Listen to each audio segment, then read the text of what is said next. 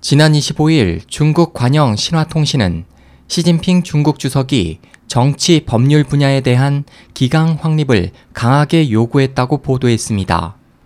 앞서 21일과 23일 시 주석은 상무위원들과 함께 전국 종교사업회의에 참석해 종교를 믿는 많은 민중들을 잘 조직하고 응집시켜야 한다고 말하고 모순 해결에 노력해 민중의 합리적이고 합법적인 권익 요구를 잘 해결해야 한다고 요구했습니다.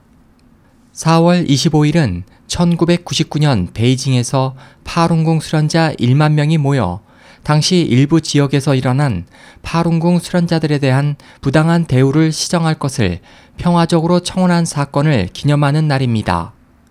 당시 주룽지 총리는 청원 대표자들과 만나 파룬궁 수련자에게는 수련할 합법적인 권리가 있다며 해당 부서에 요청 사항을 전달하겠다고 말했습니다. 그러나 이날 오후 장점인 당시 중국 주석은 파룬궁 수련자들의 평화적이고 질서 정연한 모습을 보고 오히려 탄압을 결심한 것으로 알려졌습니다. 시 주석이 25일을 며칠 앞두고 이 같은 행보를 보인 것은 의미가 깊다고 할 수 있습니다.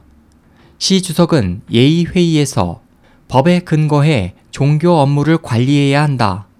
법률로 정부의 종교 업무 관리 행위를 규범화하고 법률로 종교와 관련된 각종 사회 관계를 조율한다고 말해 최근 강조해온 전면적인 의법 치국 발언을 이어갔습니다.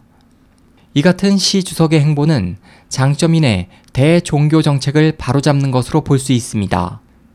장점인 집권 이후 특히 1999년 파룬궁 탄압이 시작된 이후 파룬궁 수련자들에 대한 비방과 감금, 강간, 혹형, 고문 치사에서 생체 장기 적출 만행까지 또 가정교회와 위구르인들에 대한 탄압과 박해를 포함해 중국에서 종교 자유는 전대미문의 파괴를 당했습니다.